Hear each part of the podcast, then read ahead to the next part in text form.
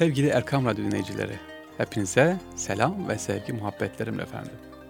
Bir İstanbul'un Sırları programında tekrar birlikteyiz, beraberiz. Ne güzel. Hayırlı akşamlar diliyorum inşallah. Bugün yeni keşifler yaparız. İstanbul'umuzu daha da güzel, daha da hızlı bir şekilde, farklı bir şekilde tanımaya devam ederiz. Sorular gönderiyorsunuz. Teşekkür ederim. Sorular soruyoruz. Cevaplar veriyorsunuz. Yoğun ilgi var. İnşallah hepinize gönderen e, değerli dinleyicilerimize ayrı ayrı cevap vermeye çalışıyorum elimden geldiğince. Efendim kitaplarınız kargoya veriliyor, gönderilecek. Doğru bilinen e, cevapları doğru gönderen kardeşlerimize.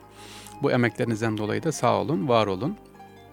Bizleri dinleyen, arabalarında, evlerinde dinleyen, Efendim geçen hafta unutmuşum uyardılar. Hocam niye sadece Türkiye diyorsunuz diye özür dilerim. Evet Azerbaycan'dan dinleyenler var. Almanya'dan dinleyenler var. Teşekkür ediyorum. Ee, sadece ben işte Aksaray, Ankara, işte Karaman diyordum ama değişik Fethiye'den mesaj geldi. Fethiye'den dinleniyor. Teşekkür ediyoruz. Sağ olsunlar. İnşallah dilimizin döndüğünce İstanbul'la ilgili bir şeyler anlatmaya devam ediyoruz. Sizlerin teşvikiyle bize gerçekten motive ediyor. Değerli ekip arkadaşlarıma da e, sizlerin adına ayrı ayrı teşekkür ediyorum. Bu kayıtların, bu seslerin size ulaşması için. Allah onlardan da ayrı ayrı razı olsun efendim. Teşekkürler. Hazırsak başlayalım efendim. Bu arada ikinci bölümde hatırlatayım sorularımız olacak. Şimdiden lütfen kağıt kalemi alalım. Hazır bulunsun. Sonra hocam bana diyorlar yok son anda oldu. Hızlı söylediniz, tekrar etmediniz. Olmasın. Hazırsak programımıza başlıyoruz. Evet. Nerede kalmıştık efendim? Geçen hafta Fatih Camii'ne gelmiştik. Arka tarafından geldik. Fethiye Camii dedik, Kariye dedik. İsmet Efendi Tekkesi dedik. Orada bıraktık. Hemen orada arka tarafta Darüşşafaka Caddesi var efendim. Darüşşafaka. Ben bugün Darüşşafaka e, Caddesi ve Darüşşafaka Okulu'ndan biraz bahsetmek istiyorum. İkinci Abdülhamit Han, geçen hafta bahsetmiştim. İkinci Abdülhamit Han'ın sıkıntısı vardı. Nedir? Efendim yetişmiş eleman yok, bulamıyor. Ne yetişmiş eleman istese mühendis lazım olacak ya da teknik eleman lazım olacak yok. Neden? Okul yok. E, okullar yok mu? Var. Evet bir rakam vereceğim şimdi. İyi dinleyin efendim. 10 bin adet. 10 bin adet okul var. Ne okulu?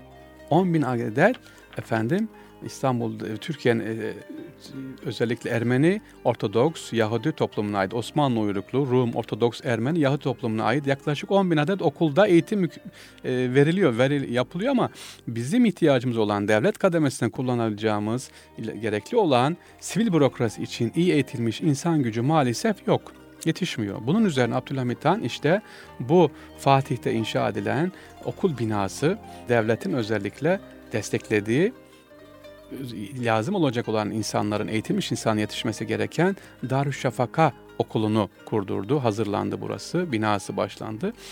Peki bu okulda kimler okuyacak? Bu okulda efendim e, yetimler, öksüzler özellikle annesi babası olmayan kardeşlerimiz burada okuyorlar. Devletin ihtiyacı olan hangi bölümse, hangi ihtiyaç varsa o alanda hemen eğitim açılıyor ve burayı bitiren Darüşşafaka'yı o dönemde bitiren üniversite mezunu sayılıyor efendim. Yüksek okul bitirmiş sayılıyor. Bu kadar önemli. E, kızlar, e, kızlı erkek öğrenciler ayrı ayrı. Her ne kadar o dönemde tevrit birleştirilmek istenmişse de karma bir eğitim olmuşsa da bu olmamıştır. Daha sonra 74'e kadar sadece erkek öğrencilere burası hizmet veriyor. Bu binanın özelliği dediğim gibi e, değerli dinleyicilerimiz özellikle o dönemin bürokrasi için gerekli olan elemanın, istihdamın yapılabilecek kişilerin yetiştirdiği bir okul. Bu okuldan yetiştirilen e, ilk mezunlarını bu okul 1881 yılında verdi. 1881-1927 döneminde mezunlarından özellikle %25'i telgraf ve posta nazırlıklarında İslam edildi. Demek ki ihtiyacımız neymiş? Telgraf ve posta çok önemli. E, diğer okullardan gelmiyor, buradan yetiştiriyor. %15'i öğretmen olarak, %13'ü de gümrüklerde görevlidir. Hükümet e, Duyun Umumi Örgütü'nün muhalefetine karşın e, gümrük sisteminde reformlar yapıldı ve işte buradan değerli elemanlar yetiştirildi efendim. Kimler yetişti bu okuldan hepinizin bildiği bakalım Darüşşafaka'da mezun olmuş olan kimler var? Söyleyince aa diyeceksiniz. Efendim Namık Kemal Evet Namık Kemal buradan Darüşşafaka'dan mezun. Said Ab Faik Abesi Yanık, Yahya Kemal Beyatlı, Ahmet Mithat e, buranın ünlü mezunlarından. Neresi? Darüşşafaka okul efendim. Şu anda da çalışması yapılıyor buranın Fatih'te. E, restorasyon çalışması, tadil ve tamirat bitmek üzere. E, özellikle İmam Hatip olarak kullanılan yurt dışından gelen yabancı öğrencilerin İmam Hatip eğitim tedrisatı da burada devam ediyor. E, inşallah tez zamanda biter. Allah Kolaylıklar nasip etsin efendim. Ee, burada çarşambaya gelmişken soru soruldu efendim çarşamba semtiyle alakalı. Hocam neden çarşamba deniyor diye. Efendim, semtin ismi Bizansların döneminde burası genel adı. E, farklı tabii gayrimüslim olduğu bir yer. Samsun'un çarşamba e, şu anda bulunan ilçesinden gelen insanların e, buraya yerleştirildiği bir semt olduğu için burası çarşamba. E, hemen yanında ne var? Efendim Dragman geçer. Şimdi Draman diyorlar ya efendim. E, yani çarşamba, şey, Trabzon, Draman ilçesi var değil mi?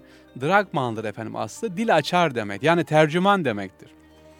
Ee, Osmanlı Sarayı'nda yetiştirecek olan tercümanların kaldığı yer, bulunduğu yerde burası Dragman ya da Draman'dır. Draman'ın manası da dil açar ya da tercüman demektir. İşte isimler, semt isimler inşallah Allah nasip ederse başka bir programımızda anlatırız.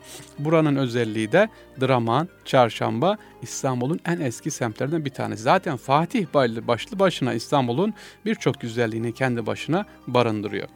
Evet e, Fatih deyince tabii Fatih'te e, neler var kitaplar var. Bugün bile gittiğiniz zaman sahafları bulursunuz.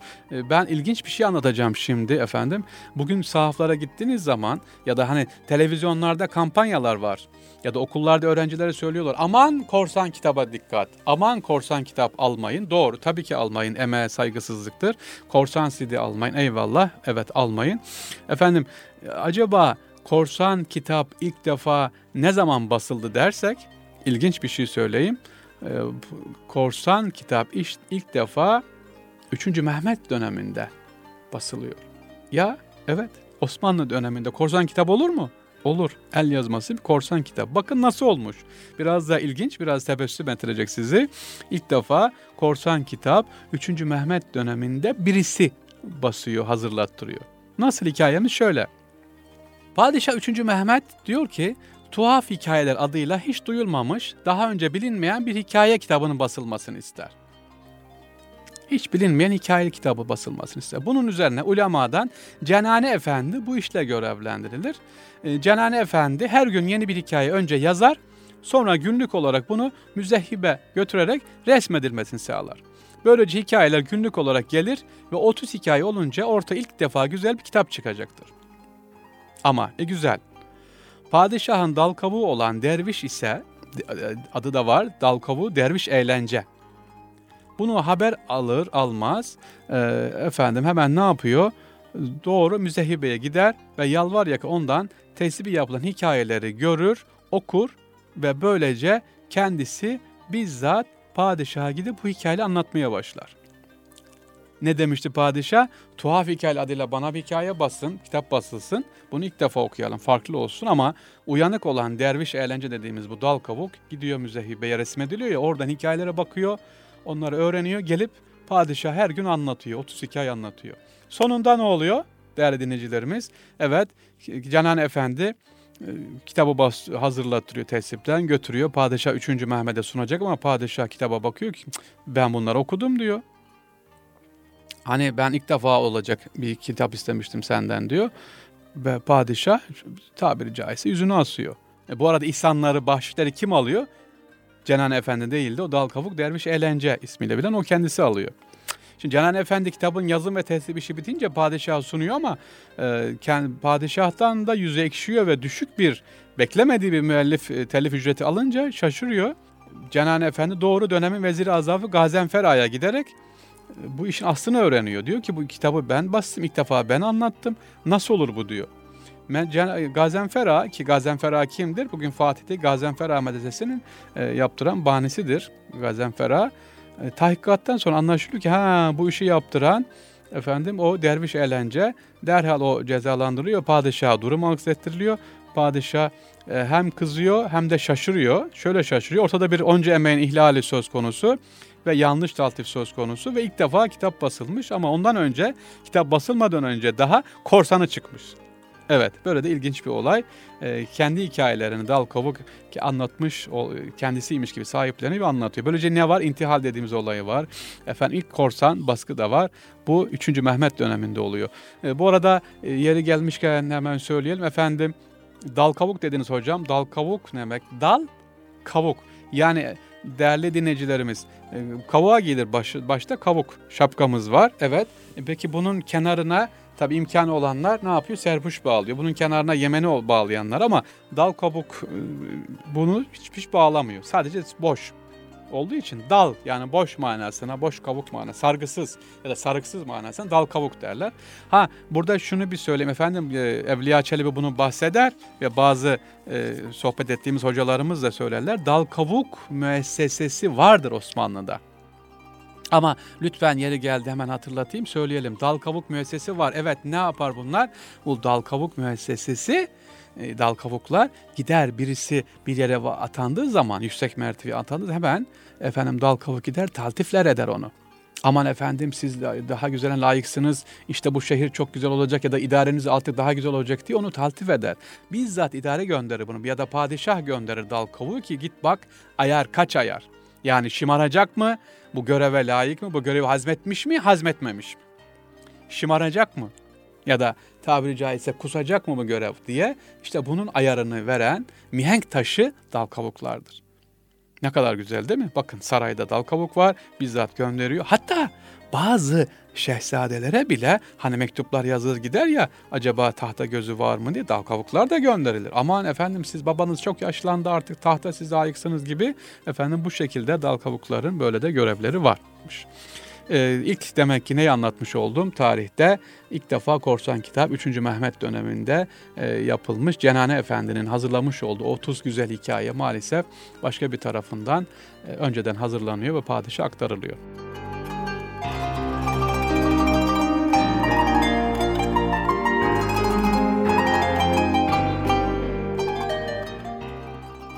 Geçiyoruz efendim hepinizin bildiği bir camiye geçiyoruz. Hepinizin bildiği diyorum çünkü İstanbul'da oturan da oturmayan da artık biliyor. Eminönü dediğim zaman aklımıza ne gelir? Yeni cami gelir. Evet, yeni caminin hikayesi nedir? Onu anlatacağım efendim. Yeni caminin aslında adı halk tarafından bir ara efendim Zulmiye Camisi. Aman hocam, au, o ne demek? Evet evet, Zulmiye Camisi olarak biliniyordu. Çünkü değerli dinleyicilerimiz Yeni caminin inşası 1597'den 1663'e kadar 66 yıl sürdü. Şimdi wow yapanlarınız vardı. Belki 66 yıl bir cami sürer mi? Evet sürdü. Nasıl oldu? İşte o sebepten halk buna Zulmiye Camisi demeye başladı. E, çünkü arada bakın Sultan 4. Mehmet'in validesi Hatice Tarhan Sultan tarafından cami ancak tamamlattırılıyor 1663'te. Çünkü e, bu cami yapılırken Sultanahmet'ten öncedir bu cami. Ama aradan geçen sebep unutuluyor. Efendim padişahlar değişiyor ama 3. Mehmet'ten 4. E, Mehmet'e kadar aradan geçen zaman süresinde yapılma unutuluyor ve Hatice Tarhan Sultan tarafından cami e, ibadete açılıyor. Bu süre içerisinde bu camiyi bakın kaç mimar bitiriyor yeni camiyi. Davut Ağa, Dalgıç Ahmet Çavuş ve Mustafa Efendi bu camide mimar olarak görev yapıyor. Üç ayrı mimar. Aynı anda mı değişik değişik dönemler çünkü cami bitmiyor. Evet.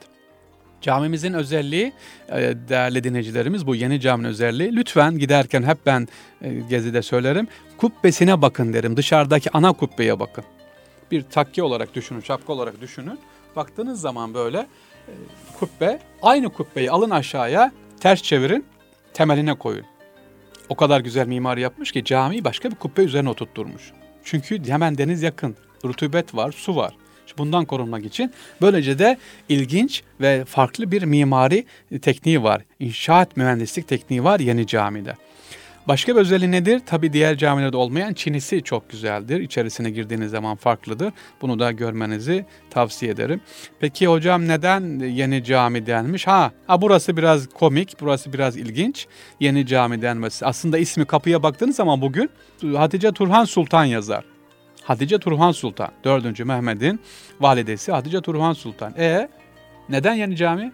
Çünkü sevgili dinleyicilerimiz efendim bu cami yapılırken bitsin artık diye 66 yıl sürmüş.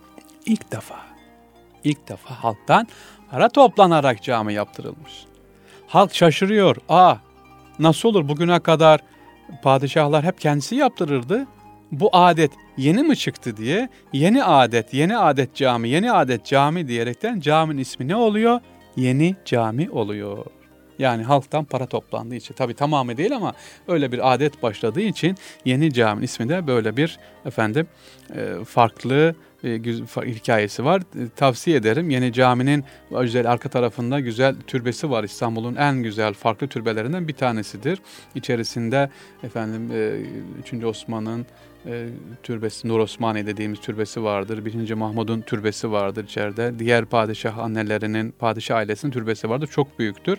Gezmenizin de tavsiye ederim. Hemen Yeni Cami'nin yanında biliyorsunuz Mısır Çarşısı vardır. Mısır Çarşısı'nı inşallah başka bir zamanda ayrıca detaylı olarak anlatacağım.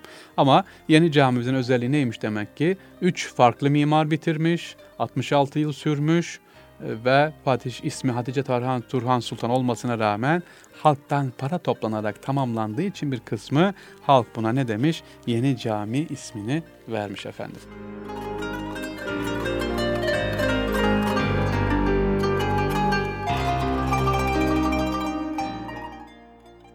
Geçiyoruz başka bir valide camisine geçiyorum efendim. Valide camisi.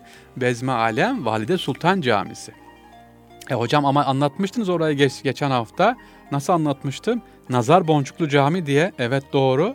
Ama bu caminin başka bir hikayesi daha var e, efendim. Bu cami Cumhuriyet döneminde sevgili dinleyicilerimiz Bezme Alem Valide Camii yani e, adı sık sık geçer. Beşiktaş'a giderken sağdaki cami 4 yıl boyunca müze olarak kullanıldığını biliyor musunuz? Nasıl hocam? Aa Kariye anlattınız, anladık. Fethiye Cami bizim bildiğimiz Valide Camii değil mi? Bezmi Valide, Sultan Camisi müze olmuş. Evet, evet, evet. 1956-1960 yıllar arasında 4 yıl boyunca burası deniz müzesi olarak kullanıldı. Evet, deniz müzesi olarak kullanılmış. 67 yılında onarılarak tekrar ibadete açılıyor değerli dinleyicilerimiz. E, depremde 17 Ağustos 99 depreminde biraz zarar görüyor ve tadilatı yapılarak Hünkar Mahfil'in üst kız katında hafif duvarında çatlaklar varken düzeltilmiş durumda burası. E, Sultan Abdülmecid'in annesi hayırsever Bezmi Ali'den e, Bezmi Alem Valide Sultan tarafından yapılan bu camimiz demek ki neymiş?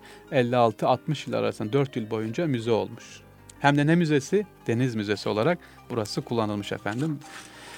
Evet, hazır yeri gelmişken Osmanlı döneminde ilkler var. Onlardan bir bahsetmek istiyorum biraz. Osmanlı döneminde ilk neler varmış? Osmanlı döneminde özellikle ilkler neler var?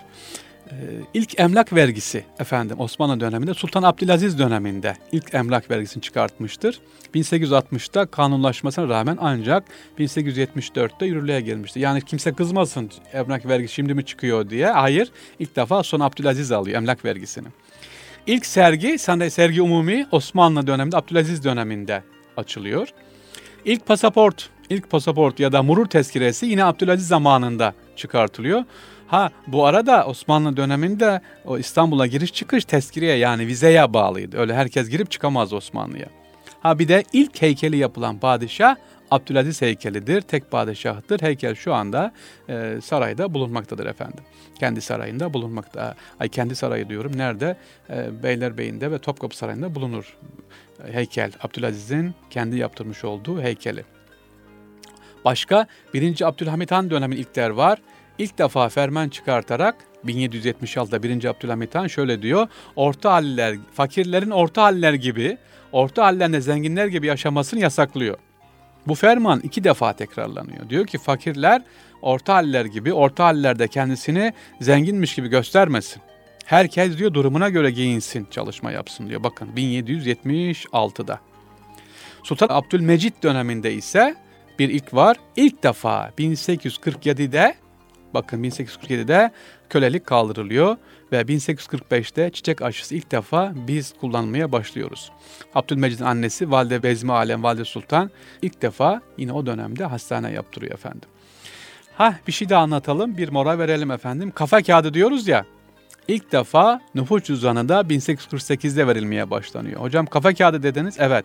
Kafa kağıdı yani nüfus cüzdanı e, Abdülmecit döneminde verilmeye başlayınca biraz ağır ağır olunca ve tabii kaybedenlere de ağır cezalar var. Aman kaybolmasın diye Fes'in tepesine dikiliyor efendim. Onun için aman hatta başın üzerinde taşınıyor kafa kağıdı. Kafa kağıdı kafa kağıdı deyimi de buradan geliyor. Çünkü fesin içerisindedir cüzdanlar kaybolmasın diye. E, şunu da söyleyeyim aramıza öyle geçelim. Akaretler var efendim. Yani bugünkü e, Beşiktaş'a giderken e, bulunan yerde akaretlerde bizi ilk toplu konutlar diyebileceğimiz bir yer var.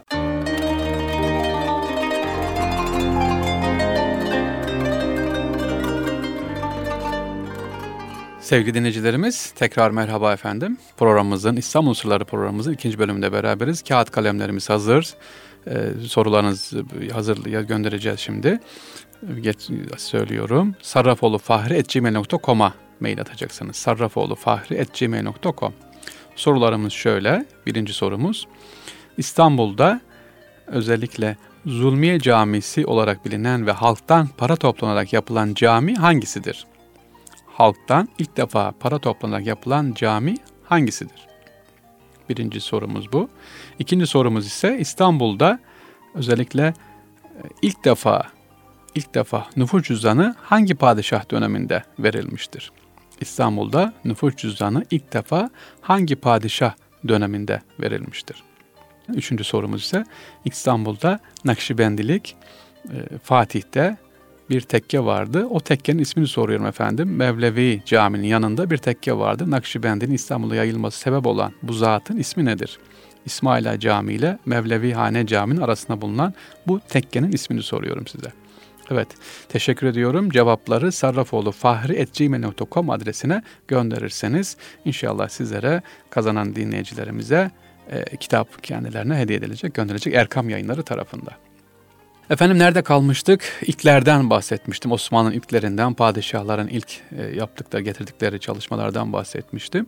E, buradan sonra şimdi gelelim padişah deyince hemen aklımıza özellikle e, Osmanlı'da tepdil kıyafet var efendim. Tepdil kıyafet ne demekmiş tepdil kıyafet?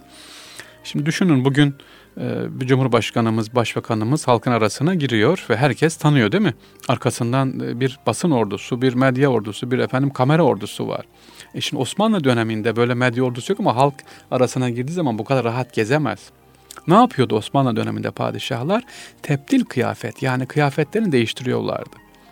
Bunu hemen hemen tüm padişahlar yapıyordu değerli dinleyicilerimiz. Padişahlar sarayı dışına çıktıkları çıkacakları zaman böyle cuma selamı dışında ya da resmi bir gezilerin dışında sık sık halkın arasına karışıyorlardı. Ama kendilerini ne yaparak gizleyerek bir veya en fazla iki kişi tarafından onlar da aynı şekilde kendilerini gizliyorlar. Halkın arasına karışıyor. Halkın özellikle ihtiyaçlarını, sıkıntılarını bizzat yerinde görüyor. Yani e, Topkapı Sarayı'nda ya da Beylerbeyi Sarayı'nda ya da Yıldız Sarayı'nda oturmuyor. Bakın bunu Fatih Sultan Mehmet Han yapmıştır. İlk programımızda anlatmıştım. Yavuz Er Sinan hatta tanımadığı için, teptil kıyafet olduğu için ya Fatih Sultan Mehmet Han'ı dışarıda bırakmıştı ya kendisi. Evet, niye tepdil kıyafet gezdiği için? Padişahlar tepdil kıyafet gezerek halkın içerisine girerler. Halkın ihtiyaçlarını, sıkıntılarını bizzat yerinde görürler. E, nasıl hocam peki ne giyiyorlardı, ne yapıyorlardı? Genellikle padişahlar özellikle sipahi yani asker kıyafetleri giyerlerdi. Mesela Kanuni Süleyman e, ne yaparmış? Sipahi kılığında tepdil kıyafet gezermiş. E, yine özellikle 2. Ahmet Mevlevi Şeyhi kılığında. 2. Abdülhamit Han ise bakın 2. Abdülhamit Han ise o da aynı şekilde girmiş. Mekke emirlerini kıyafet olan şerif kıyafetiyle çıkarmış. Ya İkinci Abdülhamit Han da herkes diyor ki aa Yıldız'da oturdu, Yıldız'da oturdu. Hayır efendim Yıldız Sarayı'nda oturmadı. Halkın içerisine de girişti, karıştı. Nasıl gelmiş? Şerif kıyafetiyle giriyor, teptil gezmesine çıkıyor. Mesela 3. Mustafa yine aynı şekilde kahveci başı kıyafetiyle özellikle yanında Mustafa Nakşi Efendi ve Hasan Beyzade e, beraber çıkıyor teptil kıyafete. Dediğim gibi iki ya da üç kişiyle çıkar ki dikkat çekmesin diye. Peki hepinizin bildiği en fazla teptil gezen, buna çok önem veren, hemen hemen her gün çıkar diyebileceğimiz bir padişah var teptil kıyafet gezen ki kendi yasaklarının acaba uygulanıp uygulanmadı denetleyen kimdir bildiğiniz padişah? Dördüncü Murat. En çok tepli kıyafet giyen padişah 4. Murat'tır efendim. Ki özel tütün yasağı vardır ya hatırlayın. Bunu bizzat yerinde denetleyen ve yerinde cezalandıran da 4. Murat'tı.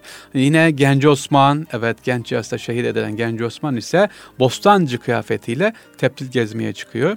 Peki 4. Murat nasıl gidiyordu efendim? Nasıl neler giyiyordu? Ee, nasıl değiştiriyordu özellikle? Kendisi de Levent kıyafeti giyiyor. Ee, zaman zaman derviş kıyafeti giyiyor. Ee, değiştirerek halkın arasına karışıyor. Peki hocam güzel hiç tanınmıyor mu? Yok. Tanınmamak için en azami gayret gösteriliyor. Zinhar tanınsa bile zaten çok tehlikelidir. Varsa ki biri tanıdı ve o esnada aa padişah dedi. Ne olur biliyor musunuz? Cezası çok ağır. Aa padişah dedi çünkü padişahın hayatı söz konusu o anda. Ya bir suikast olursa e, ve derhal cezalandırılıyor. Böyle bir şey olmuş mu? Evet. O dönemde bir tane olmuş efendim. Dönemin e, ve 3. Mustafa döneminde oluyor bu olay. 3. Mustafa kendisi e, tepsil kıyafet geziyor. Büyük elçilerden, elçilerden bir tanesi, büzerlerden bir tanesi, sefirlerden bir tanesi 3. Mustafa'yı tanıyor.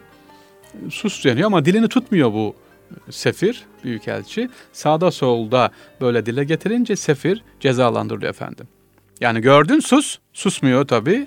Üçüncü Mustafa'nın bu şekilde teptil kıyafet gezdiğini görünce ve bizzat cezalandırıyor. Burada neyi söylemek istiyorum? Bakın teptil kıyafet var, halkın arasına giriyor, geziyor ki daha rahat görüyor. Halk sıkıntıları nedir, dertler nedir? Bizzat ne yapıyor? Yerinde görmüş oluyor değerli dinleyicilerimiz. Evet, şimdi başka bir konu hakkında e, bahsedeceğim. E, Bezmi Alem Valide Sultan Camii dedik, Abdülmecit, Abdülaziz dedik. Efendim burada Abdülaziz'i rahmetle anıyorum. Onun bir eseri maalesef maalesef tamamlanamadı. Bakın Abdülmecid'in Mecidiye Camisi var. Aziziye, Abdülaziz'in özellikle yaptırmış olduğu bir çalışma var, bir eser var ama bugün ortada yok. Rahmetli'nin kendisinin hazırlatmış olduğu, temelini attırdığı bir cami var. Nerede bu cami biliyor musun? Aziziye Camii. Aa, hocam hiç duymadık Aziziye Cami neredeymiş? Var ama bu caminin yerinde şu anda otel var. Hepinizin bildiği büyük bir otel var. Evet, bu cami Aziziye Cami Maçka'da Taşlok'ta Vişnezade mahallesinde Sultan Abdülaziz tarafından inşaatına başlatılıyor ancak tamamlanamıyor. Projesine göre Sultan Abdülaziz bu cami Maçka'nın Dolmabahçe üzerindeki hakim bir noktasına dört minareli olarak yaptırmak istemişti. Caminin mimarisi Serkis Balyan olacaktı. Yaptırdığı bütün büyük yapılarda şehrin kuzey taraflarını tercih eden Sultan Abdülaziz, inşaatı başlatmadan önce caminin geliri için günümüzde akaretler olarak bilinen, hani akaretler sokak var ya, akaretler apartmanı var ya demiştim, ilk apartman, ilk kira gelirleri akaret. Akaret ne demek? Kira, kira geliri getire yer. Amacı da nedir? Bu Aziye Cami, yaptıracağı Aziye Cami'nin vakfiyesi. İlk apartman burada. E 1874 ve 1875 yıllarında büyük blokları halinde önce Aziye'den önce camiden önce bu apartman yapılıyor gelirleri olsun diye e, hazırlanıyor. Tabi bir taraftan da 30 Mayıs 1876'ya gelene kadar nedir 1876? Abdülaziz tahttan indiriliyor ve biliyorsunuz şehit ediliyor kendisi. Caminin temel taşları yerleştiriliyor. Bina temelden yükselmeye başlanıyor. Fakat Abdülaziz tahttan indikten sonra cami kalıyor. Bu caminin olduğu yer neresi biliyor musunuz? Eski İstanbullular bilirler. Taşlık dedim az önce. Bu cami daha sonra ne oluyor caminin yeri? Taşlık gazinosu oluyor. Evet, Taşlık adından dolayı, temel temel üstünden dolayı Cumhuriyet döneminde bu temeller üzerine Taşlık Gazinosu inşa ediliyor. 1980'li yıllarda ise 5 yıldızlı bir otel yapılıyor. Şu anda üzerinde 5 yıldızlı bir otel var reklam olmasın diye adını söylemeyeceğim. Evet Aziziye Camii'nin olduğu yer eskiden Taşlık Gazinosu sonradansa şu anda orada bir otel var. Hem de ismi yabancı bir otel var efendim. Caminin avlu olarak tasarlanmış bölümü İnönü Parkı olarak daha sonra düzenleniyor. Önce cami, burası dikkat edin, sonra gazino ve şimdi de meşhur bir otel olarak kullanılan camimizin hüzünlü ve hazin hikayesi böyle. Aziziye Cami. Abdülaziz'in yaptırmış ama maalesef temelini attırmış hatta taşlık diye su basma dediğimiz yer çıkmış. Üstü tamamlanmadan tahttan indiriliyor, şehit oluyor. Evet burası da Aziziye Camii'nin bir hikayesi efendim. Abdülaziz'den söz açıldı. Devam edelim Abdülaziz'i anlatmaya. Sultan Abdülaziz biliyorsunuz değerli dinleyicilerimiz ilk defa Avrupa turuna çıkan Ee, zat 1867'de Paris'te yeni imal e, edilmiş makinelerin görüce çıktı. Sergiyi gezecek Sultan Abdülaziz. Meşhur sanayi sergisini geziyor. Gezerken ilginç bir makine görüyor. Bakın Paris'e gidiyor Sultan Abdülaziz mahiyetiyle birlikte ve o makinenin önünde kuyruklar var. Sultan Abdülaziz bunu görüyor, merak ediyor. Nedir bu kuyruk, ne yapılıyor diye. Tabi etraf mis ev sahibi anlatmakta bunu biraz zorlanıyor, kızarıyor. Nedir? Orada bir Osmanlı Türk kafası görüyor. Burayı biraz anlatayım, toparlayalım. Abdülaziz Fransa'da bir sanayi sergisine gidiyor. Sanayi sergisine giderken, gittiği gezerken orada bir kalabalık kuyruk görüyor. Bu insanlar ne yapıyor diyor. Bakıyor ki aa orada bir kafa var. Türk kafası sarıklı ve insanlar o kafaya vuruyorlar. Türk kafası diye. Hani bugün Luna Parklarda olur ya gücünü vurursun yumruk atarsın kaça çıkmış 180-200. Onu o tokmağı bugün o yuvarlığa oraya o dönemde 1860'a ne yapmışlar? E, Parisliler Türk kafası diye anı koymuşlar. Tabii çok sultan kızıyor buna. E, Türk kafası diye oyunlarına bile alet ediyorlar ve e, Türk'ü o dönemdeki Osmanlı'yı hakaret etmek için yapılmış. Sultan Aziz Abdülaziz damadı olan Halil Paşa'ya haydi Halil göreyim seni şunlara Müslüman Türk'ün kolunun kuvvetini göster emrini veriyor. Padişahın bizzat huzurunda oluyor bu. Fransız kol kuvvetine göre yapılmış olan güç ölçme aleti Halil Paşa'nın o meşhur Osmanlı tokadı var ya bakın Türk kafası diyorlardı ya Halil Paşa'nın yumruğu vurmasıyla makine bir tarafa gidiyor parçalanıyor o, o demir parçası bir tarafa gidiyor tamamen dağılıyor. Evet bu vuruşu merakla seyreden ahali durumu ağzı açık ayran budalası gibi seyrediyor. Tarih kitapları böyle diyor. İngiliz yaver üstelik sensör mezunu kurmay bir subay olan bu Türk kafası değil, Türk'ün kafasına vurulmaz. Bu ancak Avrupa kafasıdır ki bir vuruşa dağıldı demekten kendini alamıyor. Bakın yaver diyor ki o yabancı yaver diyor ki e, efendim bu Türk kafası değil, Türk'ün kafasına vurulmaz. Bu ancak Avrupa kafasıdır ki bir vuruşa dağıldı demekten kendini alamıyor. Padişah sarayı bir sergi geziyor. Sergi gezerken ama ne yapıyor? Efendim kafa görüyor orada bugünkü güç gösterisi gibi. Ona Türk kafası yapmışlar. Padişahın damadı Halil Paşa bir yumrukta makineyi dağıtıyor efendim. E, yeri gelmişken bir soru var hemen masamda duruyor. Onu cevaplayayım. Bunu aslında daha önce anlatmıştık sevgili e, dinleyicilerimiz. Nedir bu? Hocam bir daha anlatır mısın lütfen diyorlar. Peki anlatalım. E, nedir bu da efendim? E, fanatiklik efendim. Nasıl fanatiklik? Futbol fanatikliği olur mu? E var İstanbul'da yok mu? Fenerbahçe var, Galatasaray var, Beşiktaş var değil mi? Trabzonspor var. Takımlarımız var. Osmanlı'da takım yok muydu? E vardı. Nedir onlar efendim? Cündü dediğimiz hani takımlar vardı ya. E, ne yaparlardı bunlar? Saray içerisinde iki tane takımlar özellikle cirit yapanlardı. Bunlara cündü diyoruz. İşte bu soruyorlar bana hocam Hazire'de de gördüğümüz, mezarlıkta gördüğümüz bazı bamya kafaları var, şekli var ya da lahana var. İşte değerli dinleyicilerimiz daha önce anlattığım gibi bunlar nedir? Saraydaki cirit takımlarının sembolüdür. E, bamya ve lahana e, amaçları da o dönemdeki tabii fanatikler yani o dönemdeki e, padişahın bizzat desteklemiş olduğu e, takım, padişah hangi takımı tutuyorsa bamyacı ise bamyacı, lahanacı ise lahanacı efendim. E, devam ediyoruz İstanbul'da özellikle e, ilginç olan ilklerin özellikle kullanıldığı bir yerimiz var. İlk elektrik ve ilk sıcak suyun, ilk asansörün olduğu bir yere gideceğiz şimdi. Ee, Beyaz özellikle tepe başından çıktık Fatih'ten. Lohusa Hatun'u anlatmıştım geçen haftalarda. Yani Şişhane'den yukarı doğru çıkıyoruz. Sağ tarafta bir yerimiz var, bir otel var. Otelin adı Perapalas. Bu Perapalas Oteli tabii ilk dönem özellikle 1888 yılında Paris İstanbul seferini yapar. Orient Express'in yolcularının kaldığı bir otel. Halic'in muhteşem manzarasına hakim bir otel.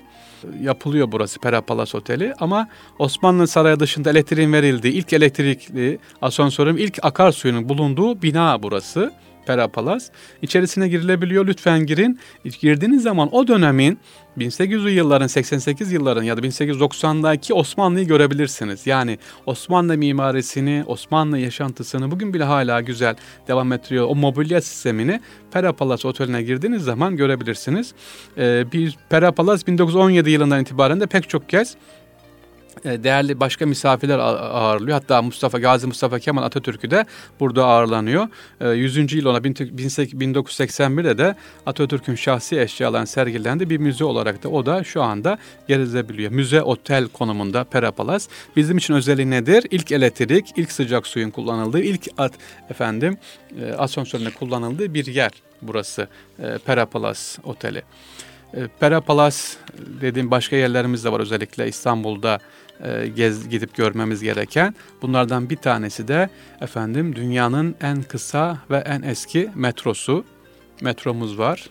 E, tünelimiz var. Tüneli bir kez daha anlatmak istiyorum önemine binaen. Hep ben gezilerimde mutlaka buraya gö- götürürüm. Dünyanın ilk efendim kısa metrosu ve ilk metrolarından bir tanesi. İngiltere'de, New York'ta sonra Moskova'da metrolar gidiyor ama bu metronun özelliği düşünün değerli dinleyicilerimiz 40 bin kişi gidiyor 40 bin kişi. 40 bin kişi günde bu şimdi e, tünelin bulunduğu yerden yukarıya İstiklal Caddesi'ne çıkacak. Nasıl çıkacak? E, o kadar düşün. Topu topu da 500 metre ama çok yüksek. Merdivenli insanlar helak oluyor. Buna ne yapalım diyorlar. Düşünün o dönemde özellikle e, proje hazırlanıyor. Sultan Abdülaziz Osmanlı için en büyük yeni olan projeyi 1869 uygun görüyor burayı. Bakın Sultan Abdülaziz az önce bahsettik ya bugün adından çok bahsettim Sultan Abdülaziz'in. 42 yıllık bir imtiyaz vererek e, Galata'da Pera şirketine yani Frans şirketine burayı veriyor ve burası yapılmaya başlanıyor. 1871 yılında e, ilk çalışmasına başlandı. Tünel İtalyan ustalarının kontrolünde ve Osmanlı işçileri e, tarafından taş işçiliği özellikle İtalyanlar, marangoz işçilerinde Fransızlar ve Rumlar yapmışlar tünelimizi yaparken. Tünel Londra ve New York'tan sonra gelen üçüncü tüneldir. 18 Ocak 1875'te hizmete giriyor burası. Efendim tünelimiz daha önce ilk dönemlerde gidiş gelişken daha sonra yapılan tadilatla e, tek gidiş geliştir. Hocam içeride şunu özellikle söyleyelim. Tünele binenleriniz varsa e, bir kondükt görevli vardır yani süren tüneli. Hayır o güvenlik amacıyladır yani kontrol amacı. Yoksa efendim o türen, tünel gidip çeken ana kontrol mekanizmasına kontrolden çekilir. E, bir lastikle efendim elektrikli olarak gider. Yoksa oradaki yani zannetmeyin ki tüneli oradaki görevli sürüyor. Hayır. O sadece kontrol için orada. Esas ana komanda masasından çekilir ve yukarıdan doğru gidip geliş devam ediyor. Ee, bir yanlış kanaat var burada özellikle tünelde e, Frans şirketi dedim dikkat edin. Bizim değil burası 42 yılına verildiği için 1920'lere yani Cumhuriyet'ten sonra ancak e, devlet idaresine bize geçiyor. Türkiye Cumhuriyeti'ne geçiyor. Hatta bir dönem Birinci Dünya Savaşı'nda bir lastik bulunamadığı için, kayış bulunamadığı için uzun bir müddet burası kapanıyor. Yine İkinci Dünya Savaşı'nda e, bir alet eksik olduğu için kullanacak bir malzeme o dönem düşünün savaş sebebi, savaşlar var, İkinci Dünya Savaşı var. Malzeme gelmediği için eksik kalıyor ve tünel bir müddet çalışmıyor. Şu anda tünelimiz gayet güzel. Efendim mutlaka nostaljik bir şekilde kısa ama bakın 1870'lerde 80'lerde biz ilk defa yapmışız metroyu. Ama e, ilk defa İstanbul'da metronun gelmesi 92'leri buluyor efendim. Bugün habire uğraşıyoruz. Aslında ilk defa Abdülaziz döneminde biz İstanbul'da metroyu açmışız baş, keşke devamı gelseydi ama Abdülaziz tahttan indirildi. O dönemde daha sonraki işte Abdülhamit Han döneminin Osmanlı'nın sıkı dönemi ekonomik olarak sıkıntıya girmesi metronun İstanbul'u ta 1980-90'ları bulmasına sebep oluyor değerli dinleyicilerimiz. E, tünele dediğim gibi mutlaka girin. Nostaljiktir. Bir eski anıları tazeleyelim. Bakalım tünelde e, şu anda yenilenmiş halini görebiliyorsunuz. Ve tünelde kazalar var mı? Tünelde 1902'de, 18'de, 21'de, 43'te kazalar var ama elhamdülillah bunlardan sadece bir tanesinde e, bir ölümlü vaka var. Diğerlerinde ölüm vaka yok. Tünelimizin özellikle şu anda yolcu sayısı 127 bin elimdeki rakama bakıyorum. Şubat ayında 111 bin kişi binmiş. Nisan ayında 127 bin, Haziran'da yolcu sayısı artı 225 bin kişi değerli dinleyicilerimiz tüneli kullanıyorlar. Evet İstanbul'da özellikle nereye gidelim dediğimiz zaman bir tünele de şöyle binin, e, sessiz sedasız gidiş geliş yapalım bakalım. Karaköy'den binelim, yukarıya doğru çıkalım. Evet değerli dinleyicilerimiz bir İstanbul'un Sırları programının daha sonuna geldik. İnşallah Allah nasip ederse önümüzdeki hafta tekrar sizlerle İstanbul'un Sırları programında buluşacağız. Hepinize sevgi dolu mutluluklar, güzellikler diliyorum. Ne olur İstanbul'u fırsatınız bulduğunca gezin. Ha bana da gönderin lütfen. Hocam burayı gördük, bu farklı diye ben de istifade edeyim. Sizlere diğer gezmeyen dinleyicilerimize anlatalım inşallah. Sürçülisan ettikse, arada kaymışsa, hatalarımız olmuşsa ki tabii ki var. Efendim sizin engin hoşgörünüze sığınıyorum. Lütfen affedin. Allah'a emanet olun. Esselamu Aleyküm ve Rahmetullah ve Berekat.